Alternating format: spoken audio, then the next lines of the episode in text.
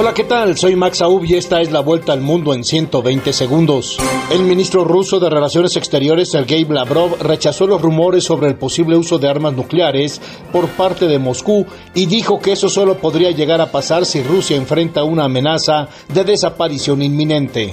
Los ministros de Defensa de la OTAN iniciaron hoy una reunión de dos días en la que van a tratar la necesidad de reforzar las defensas aliadas y la protección de sus infraestructuras críticas al tiempo que continúan su apoyo a Ucrania. La mayoría del Congreso del Estado de México aprobó el matrimonio igualitario, convirtiéndose así en el Estado número 29 de los 32 que tiene la nación en autorizar la unión entre personas del mismo sexo. Al mismo tiempo, el Senado Federal mexicano prohibió y penalizó las terapias de reorientación sexual.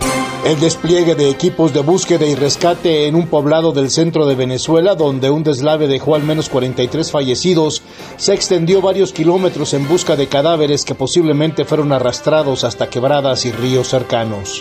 Los movimientos del presidente colombiano Gustavo Petro para cambiar tanto las políticas como las instituciones de Colombia invitan a comparaciones con el primer mandatario Hugo Chávez en Venezuela, destaca un análisis del Instituto de Estudios Estratégicos de Estados Unidos. La fiscal general peruana presentó al Parlamento una denuncia constitucional contra el presidente Pedro Castillo como presunto líder de una banda criminal en un nuevo episodio de las acusaciones contra el mandatario, quien rechazó los señalamientos y los calificó de una nueva modalidad de golpe de Estado.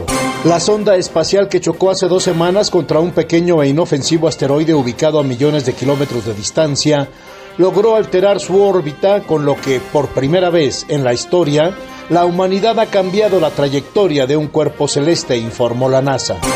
Esta fue la vuelta al mundo en 120 segundos.